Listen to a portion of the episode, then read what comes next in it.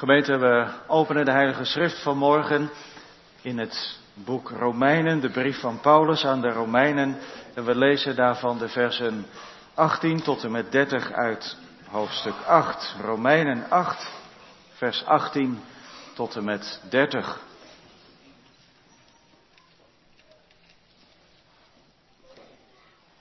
Want ik ben ervan overtuigd dat het lijden van deze, van de tegenwoordige tijd niet opweegt tegen de heerlijkheid die aan ons geopenbaard zal worden. Met rijkhalsend verlangen immers verwacht de schepping het openbaar worden van de kinderen van God. Want de schepping is aan de zinloosheid onderworpen, niet vrijwillig, maar door hem die haar daaraan onderworpen heeft. In de hoop dat ook de schepping zelf zal bevrijd worden van de slavernij van het verderf, om te komen tot de vrijheid van de heerlijkheid van de kinderen van God. Want wij weten dat heel de schepping gezamenlijk zucht en gezamenlijk in barensnood verkeert tot nu toe. En dat niet alleen, maar ook wij zelf, die de eerstelingen van de geest hebben, ook wij zelf zuchten in onszelf, in de verwachting van de aanneming tot kinderen, namelijk de verlossing van ons lichaam. Want in hoop zijn wij zalig geworden. Hoop nu die gezien wordt, is geen hoop. Immers, wat iemand ziet, waarom zou hij dat nog hopen? Maar als wij hopen wat wij niet zien, dan verwachten wij het met volharding. En evenzo komt ook de geest onze zwakheden te hulp, want wij weten niet wat wij bidden zullen zoals het behoort. De geest zelf echter pleit voor ons met onuitsprekelijke verzuchtingen. En hij die de harten doorzoekt, weet wat de denken van de geest is, omdat hij naar de wil van God voor de heiligen pleit. En wij weten dat voor hen die God liefhebben, alle dingen meewerken ten goede. Voor hen namelijk die overeenkomstig zijn voornemen geroepen zijn. Want hen die hij van tevoren gekend heeft, heeft hij er ook van tevoren toe bestemd om aan het beeld van zijn zoon gelijkvormig te zijn, opdat hij de eerstgeborene zou zijn onder vele broeders. En hen die hij er van tevoren toe bestemd heeft, die heeft hij ook geroepen. En hen die hij geroepen heeft, die heeft hij ook gerechtvaardigd. En hen die hij gerechtvaardigd heeft, die heeft hij ook verheerlijkt. Gemeente, de tekst voor de preek vindt u in het voorgelezen schriftgedeelte Romeinen 8 we luisteren vanmorgen in het bijzonder naar de versen 26 en 27. En die twee versen zullen we nogmaals met elkaar lezen. Romeinen 8, vers 26. En evenzo komt ook de geest onze zwakheden te hulp. Want wij weten niet wat wij bidden zullen zoals het behoort. De geest zelf echter pleit voor ons met onuitsprekelijke verzuchtingen. En hij die de harten doorzoekt, weet wat het denken van de geest is omdat hij naar de wil van God voor de heiligen pleit. Gemeente, gistermiddag preekte ik ergens anders in het land en na afloop van de dienst vertelde een van de broeders in de consistorie iets over zijn dochtertje. dochtertje die had ergens mee gezeten, was moeilijk geweest en daar wilde ze graag voor bidden. Maar ze wist eigenlijk helemaal niet goed hoe ze dat moest doen. En ze zat ermee en ze had het alles geprobeerd en eigenlijk lukte het niet voor haar gevoel. En op een gegeven moment was het op gaan schrijven. Ik geloof in een of andere Bijbel-app dat je dat kon doen. En ze was het gaan opschrijven, intikken. Het was een heel werk geweest en op een gegeven moment had ze op verzenden geklikt. En later had ze dat tegen haar vader verteld. Ze had gezegd, pap, en toen ik, toen ik het had weggestuurd, toen werd ik zo rustig van binnen. Ik vond het eigenlijk wel een hele mooie illustratie bij de tekst en bij de preek van vanmorgen. Het gaat vanmorgen over het zuchten van de Heilige Geest. Het zuchten van de Heilige Geest. En we letten achtereenvolgens op drie dingen. In de eerste plaats op beleden zwakte.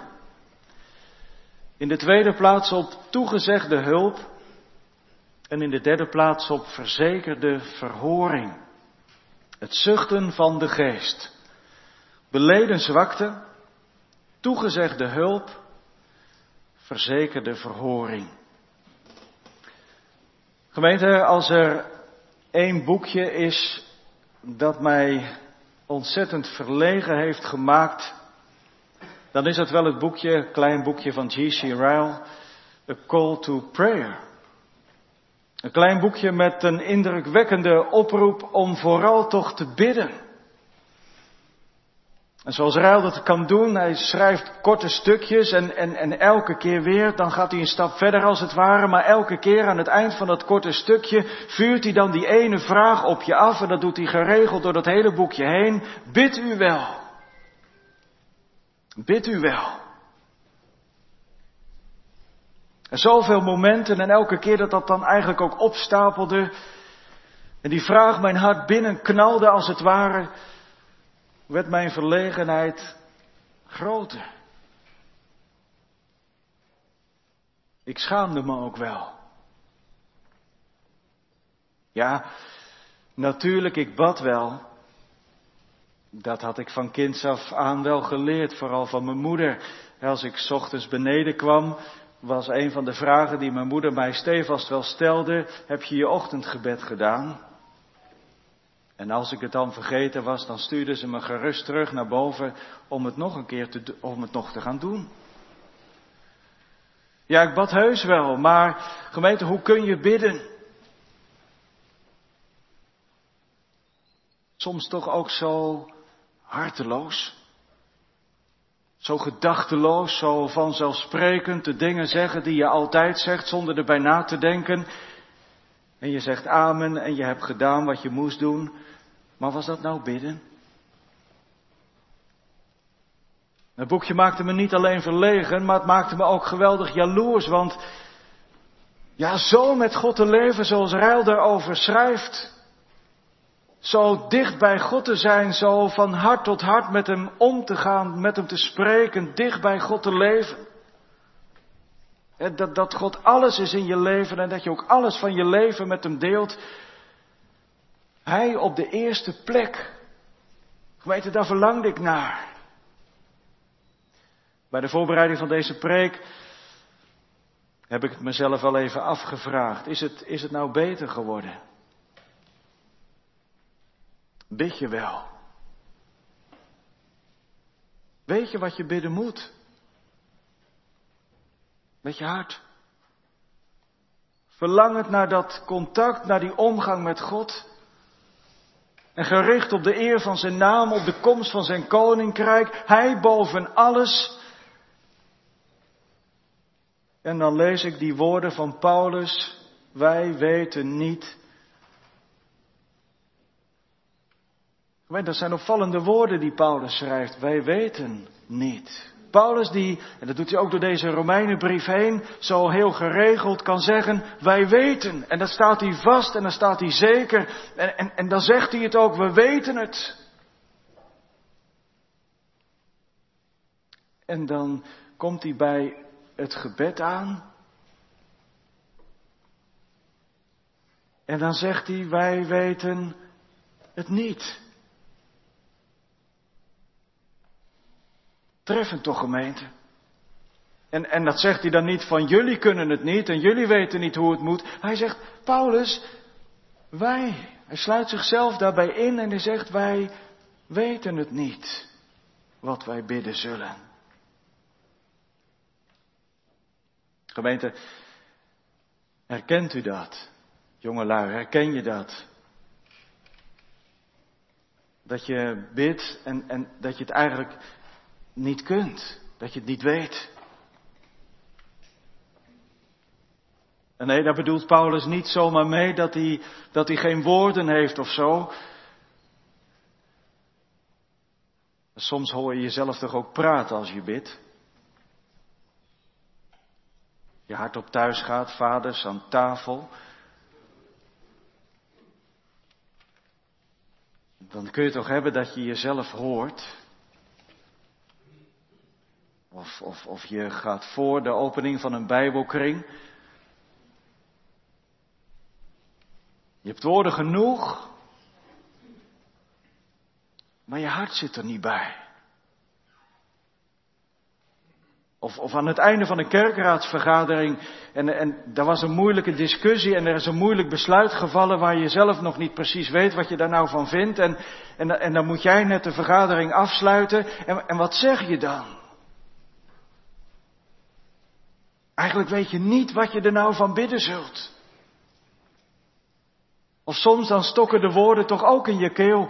En dan heb je geen woorden, ook in de stilte van de verborgen omgang met, met God. En dan lig je op je knieën voor je bed en, en het wil niet. En je ervaart verlegenheid. Zo'n moment dat het moeilijk was, zo'n hele dag dat je aan het werk was, of, of dat er andere dingen zijn voorgevallen en, en het zat allemaal tegen. En je voelt je eenzaam en verlaten, of pijn en verdriet snijdt door je hart heen. Soms, soms ben je ook boos. En, en wat moet je er dan over zeggen tegen God? Dan ben je verlegen om woorden. En Paulus die schrijft deze woorden in de context van de hoop. Hoop voor Gods kinderen. Hoop voor degenen die de eerstelingen van de geest ontvangen hebben. Hoop in een hopeloze wereld. In een wereld die aan de zinloosheid, aan de vergankelijkheid, aan het verderf onderworpen is. De schepping die zucht, heeft Paulus in de voorgaande woorden geschreven. Kreunt als in barensnood. Ziet verlangend uit naar de openbaarwording van de kinderen van God. Maar het is nog niet zover. Maar Paulus zegt, wij hopen omdat wij de eerstelingen van de geest ontvangen hebben. En daarom verwachten wij, midden in deze kreunende wereld, verwachten wij met volharding. Maar wat bid je dan? Welke woorden zul je in deze tijd gebruiken? Ja, nog even tussendoor gemeente, hoe is het eigenlijk gesteld met ons hopen en verwachten? Vurig verlangen naar de verlossing, naar de openbaarwording ook van de Heer Jezus Christus. En de verlossing van de hele schepping die zucht.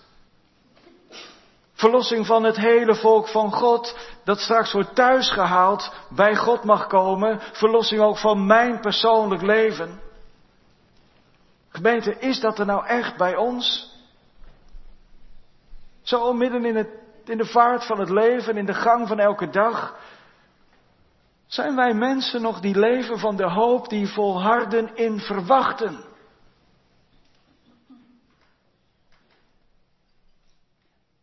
Of heb ik het in een krakende wereld inmiddels zo goed,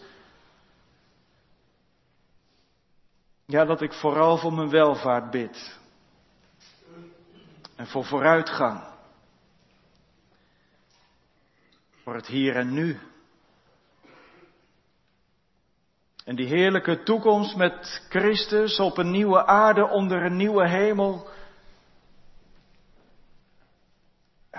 Ik kom er vaak niet aan toe om erover na te denken. Laat staan dat ik ervoor bid. Gemeente, het gaat ook over zwakheden. in de tekst zitten daar ook niet zwakheden van ons. Dat we wel bidden, maar bidden we nog voor de dingen waar het echt om gaat?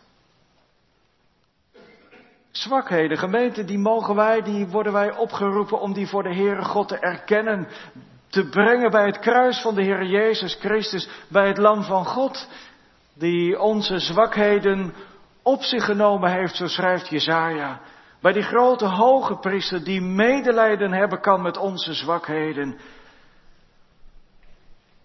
Gemeente, zijn wij mensen met gebedszwaktes?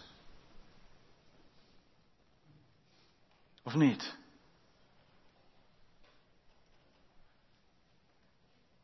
Mensen met gebedszwakte, mensen die het net als Paulus niet weten wat ze bidden moeten, die wil de geest te hulp komen. Daar kan de geest wat aan kwijt.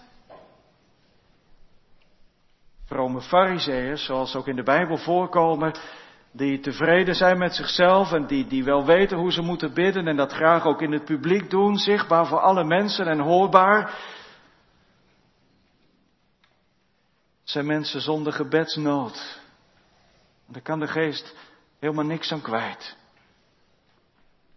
Wel aan discipelen van de Heer Jezus Christus die vragen, Heere, leer ons bidden. Want wij weten niet te bidden zoals het behoort. Gemeente, laat dat ons gebed ook zijn op deze tweede Pinksterdag. Laat dat ons gebed ook vervullen. Laten we telkens maar weer vragen aan die God die ons kan leren bidden. En evenzo komt ook de geest onze zwakheden te hulp. En het tweede punt van de preek. Evenzo, dat, dat woordje dat triggert natuurlijk even. Waar, waar heeft dat mee te maken? Ik denk, gemeente, dat, dat het te maken heeft met, met al het werk van de Heilige Geest, waar hoofdstuk 8 zo vol van is. En dan in het bijzonder wel de Geest die de hoop in onze harten werkt. Maar als u even terug zou bladeren bij het begin van hoofdstuk 8, dan, dan ziet u het al wat, wat de zegeningen van de Geest zijn. De Geest die leert wandelen. Wandelen naar de Geest. De Geest waardoor je gaat bedenken wat van de geest is. De geest die de Heer Jezus Christus heeft opgewekt uit de doden zal ons ook opwekken, levend maken door diezelfde geest. Hoofdstuk 8 gaat over geleid worden door de geest, over de geest die leert roepen, Abba Vader, allemaal zegeningen. En evenzo, nog een zegen van de geest, komt de geest onze zwakheden te hulp. In dit tijdperk van de hoop, dat tegelijk ook het tijdperk van het zuchten is. En wij zwakke mensen zijn, sterfelijke mensen zijn, komt de geest onze zwakte te hulp. Een gemeente, wat is dat een geweldige belofte, geweldig troostvolle boodschap voor mensen die net als Paulus van die zwakte in hun bidden kennen. Die dezelfde verlegenheid ervaren zoals Paulus die ervaren heeft. Als je, als je zegt, wij, wij weten het niet. Dat je dan te horen krijgt, maar wij hebben een heilige geest en, en die weet het wel. Dezelfde geest de geest van de Heer Jezus Christus die het uit Christus neemt. Uit die volheid van de verdiensten van de Heer Jezus Christus neemt. En die het ons meedeelt. Christus die is neergedaald midden in het zuchten van deze vergankelijke schepping. Die het zuchten van deze schepping tot in het diepst van zijn ziel heeft gehoord en verstaan die het zuchten van zijn volk heeft vernomen. De verwoestende werking van de zonde in mensenlevens heeft gezien. Hij is neergedaald in die verlorenheid, in die zwakte van ons mensen, in onze plaats gekomen, onder de vloek en de toorn van God. En hij heeft eronder gezucht, hij heeft eronder geleden en hij heeft erin gebeden. En wat schrijft Hebreeën, Hebreeën 5 daarover? Hebreeën 5 vers 7. In de dagen dat hij, de Heer Jezus Christus, op aarde was, heeft hij met luid geroep en met tranen en smeekbeden geofferd aan hem die hem uit de nood kon verlossen. Gemeente, als er één is die geen gebedsverlegenheid gekend heeft, in de allergrootste nood van het leven, dan is het de Heer Jezus Christus wel geweest. Hij wist in al die nood, in al die ellende, wist de Heer Jezus Christus te bidden zoals het behoort. En hij is op zijn gebed uit de angst verhoord. weet u wat nou zo troostvol is? Dat het de geest van deze Heer Jezus Christus is die ons leert bidden. Die het uit Christus neemt en die het ons gaat leren. Uit de volheid van Hem. komt Hij mij in mijn zwakheid tegemoet en helpt Hij mij. Te hulp komen. Jongens en meisjes, wat is te hulp komen? Dit, je roept dat ook wel eens, denk ik, hè? Dat dan lukt er iets niet en dan zeg je, pap, wil je me even helpen? En wat bedoel je dan als je dat vraagt? Wil je me even helpen? Heel vaak vertel je dan wat papa moet doen. En dan ga je zitten kijken als papa het voor je oplost. Zou dat hier bedoeld zijn in de tekst? Te hulp komen, dat de Heilige Geest erbij komt en dan kun jij aan de kant gaan zitten en dan gaat de Heilige Geest voor jou bidden. Dat hij het dus van je overneemt. Nee. Nee, te hulp komen, daar zit in de tekst iets in van samen. Om nog even aan een voorbeeld te denken. Samen, hè, dat dan, jij draagt een zware boodschappentas. Het is eigenlijk veel te zwaar voor jezelf om te dragen, dat hou je niet vol. Dus je broertje die ziet dat en die zegt, zal ik jou even helpen? Ik kom je wel te hulp. En, en ja, dan geef je een van de twee hengsels aan je broertje en dan draag je samen de tas. En het lijkt al een beetje dichterbij te komen omdat er iets van samen in zit, maar, maar het, het is toch nog wel anders. Want we zitten er toch mee, gemeente, dat het erom gaat, wij weten het niet. We weten het niet. Zelfs niet voor de helft, zoals je dan de helft van die tas draagt en je broodje de andere helft. Het is niet zo, ik weet het voor de helft hoe ik bidden moet en de Heilige Geest die vult dat aan, de andere helft. Nee, dat, ik, weet het niet.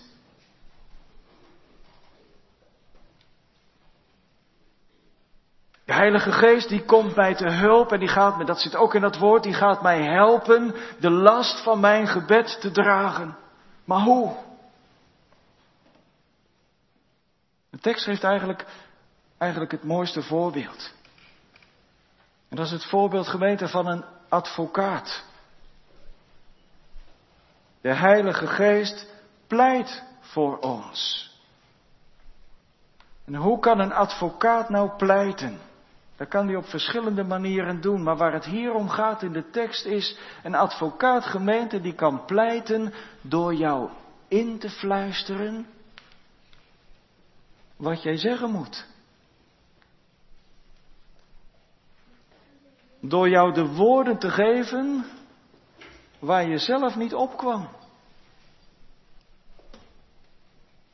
Door gedachten te geven waar je zelf helemaal niet mee bezig was.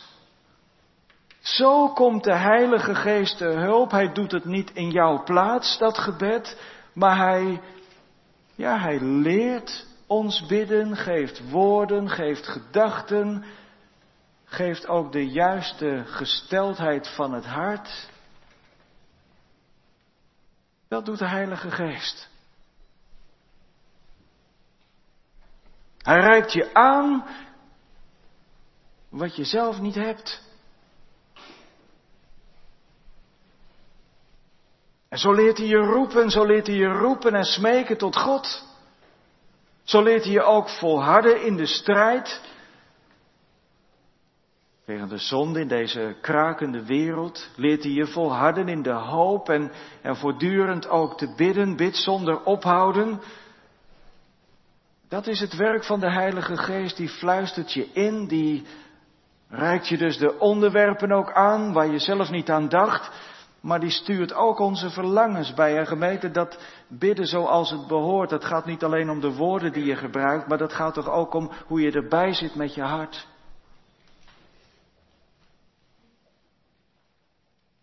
En, en, en hoe zit het ook alweer met dat egoïsme van mij als ik aan het bidden ben?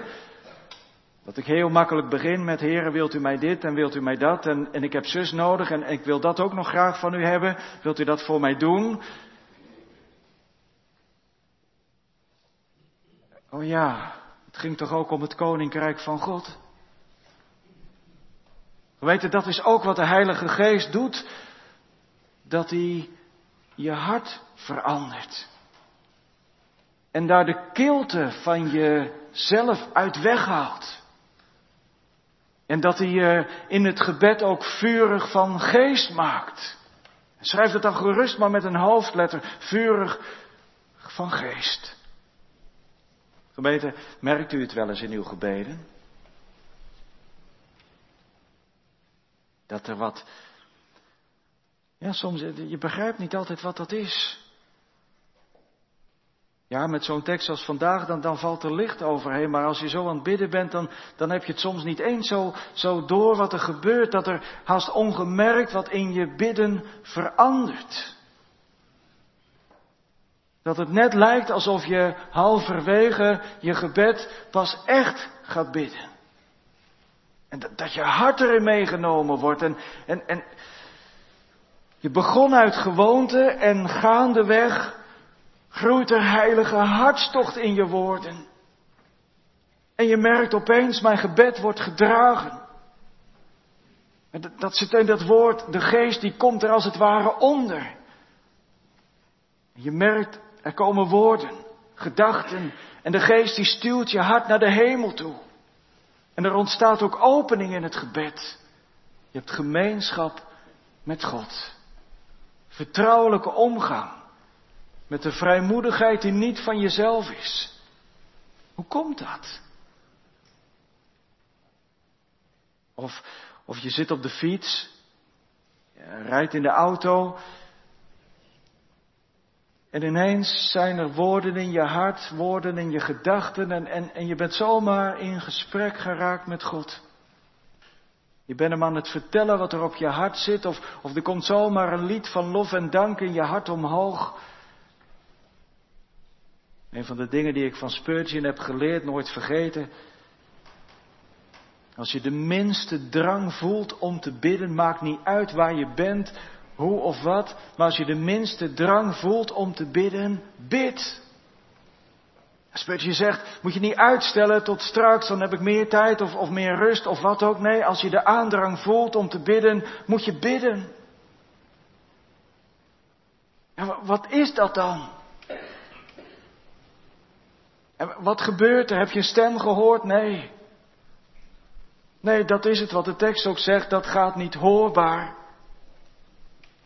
En voor je eigen bewustzijn is er ook niet eens verschil in zekere zin tussen de woorden die jij bidt en de woorden die de geest je ingeeft, maar intussen gebeurt het wel. Dat is het wonderlijke werk van de Heilige Geest, die werkt als het waaien van de wind en je hoort het geluid. Hè, dat, Johannes die schrijft erover als het gaat om de wedergeboorte. Je hoort het geluid, je weet niet waar het vandaan komt en waar het heen gaat. Maar zo is het ook met bidden. Als de wind van de geest door je hart waait, dan komen er ineens woorden, gedachten, emoties, waar je zelf verwonderd over kan zijn. En de geest die sprak met onuitsprekelijk verzuchten in jou, tot jou, door jou heen. Wonderlijk. Ja, gemeente, dat heeft iets wonderlijks, iets onnavolgbaars ook. En toch wil ik daar ook weer één ding bij zeggen. Soms is het ook, ja, ja nee, gewoon, ik, ik weet even het goede woord er niet voor te, voor te bedenken, maar is het ook iets, iets wat je wel een beetje kan uitleggen? Want wat voor woorden gebruikt de Heilige Geest nou?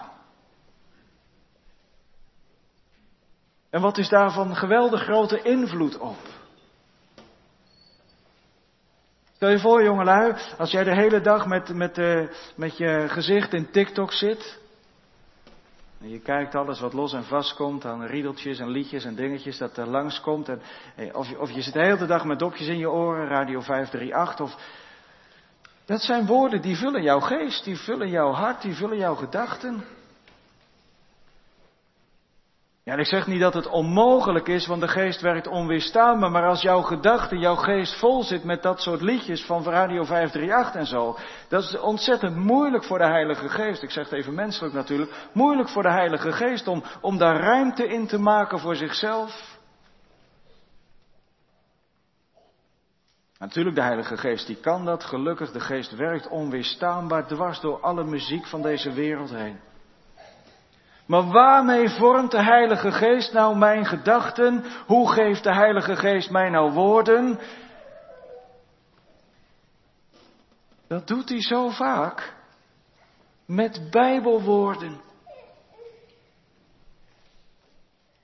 Als je leeft bij diezelfde woorden waar Jezus bij leefde, het woord van zijn Vader, het woord van God, en die woorden van God zijn in jouw hart, ik, denk zo maar even aan de psalmen.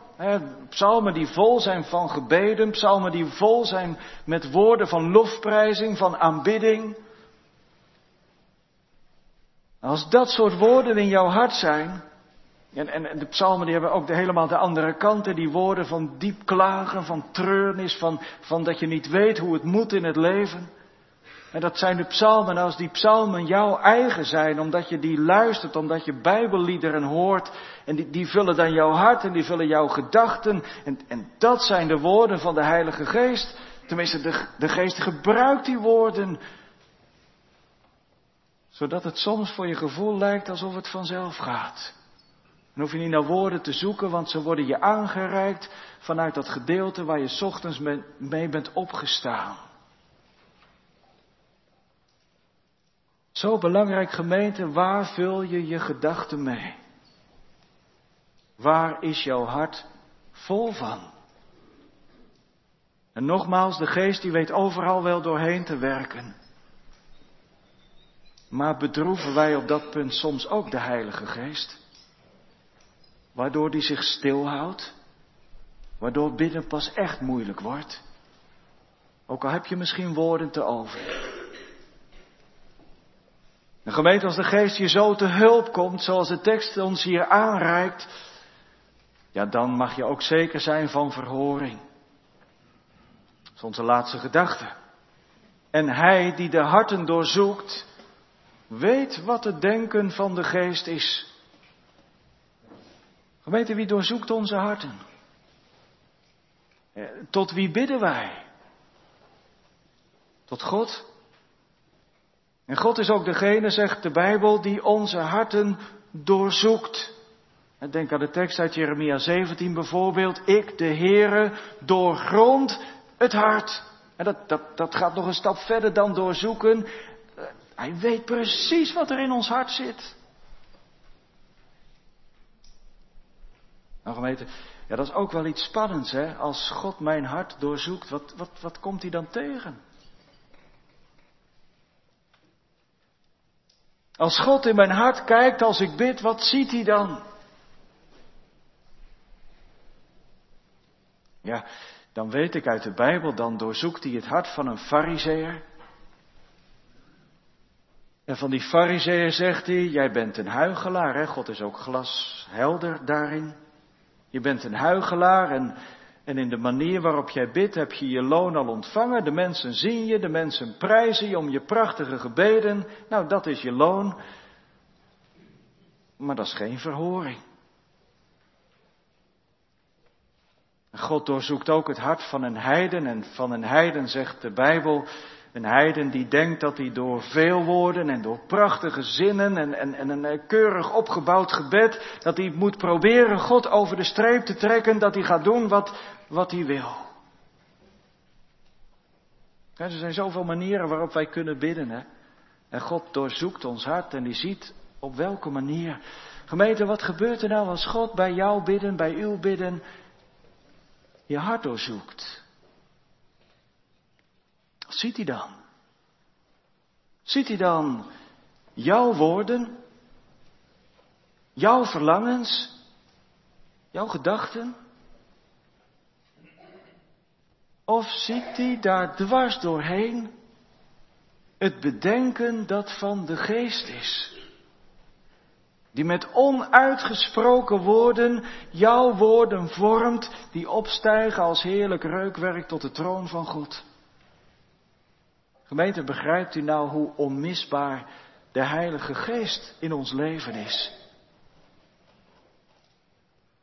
En dat je echt niet zonder de Heilige Geest kan, zonder die beleidenis waar we deze dienst mee begonnen zijn, dat je, dat je zegt, en ik weet, Door genade, door het werk van, ja, van de geest zelf in mijn leven. Die geest is ook mij gegeven. Want die heeft mij aan de Heer Jezus Christus verbonden. In mezelf ben ik dood in de zonde en in de misdaden. Maar de geest die, die heeft mijn ogen en mijn hart geopend voor de Heer Jezus Christus. En ik ben van Hem. Zonder het, de geest in je. Dan bedenken wij wat van het vlees is. En dat zijn zondige gedachten. Dat zijn egoïstische verlangens. Die kun je verbloemen met de mooiste woorden, maar God doorzoekt je hart, dat ziet hij toch. Gemeente, wat gelooft u van de Heilige Geest? Zeg je nou vanmorgen ook mij gegeven? Daar gaat het toch om, gemeente, ken je dat? De Heilige Geest in mijn hart. De geest van de genade en van de gebeden. Die geest woont in mij. En ja, als God dan mijn hart doorzoekt, gemeente, dan kan het ook. Als God dan mijn hart doorzoekt, dan kan het ook, want God die mijn hart doorzoekt, weet feilloos te onderscheiden tussen wat van mij is, wat het bedenken van het vlees is, en wat het bedenken van de Heilige Geest is in mij. Die verlangens die de Heilige Geest in mijn hart werkt, de woorden die de Heilige Geest mij op de lippen legt. God herkent ze feilloos. Als woorden van de Geest.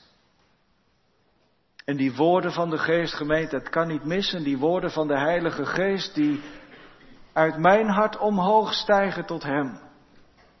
Die zijn werkelijk als een heerlijke geur voor Hem.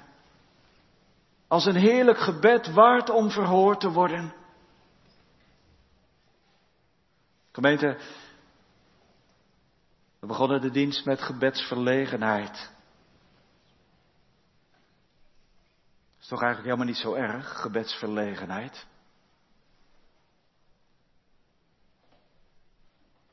Heidense filosofen die gaven, die gaven dat als reden op om er niet te bidden. Ja, als je toch niet weet, stel je voor dat je het verkeerd doet. Dat je God het verkeerde vraagt. Dan kun je beter niks vragen.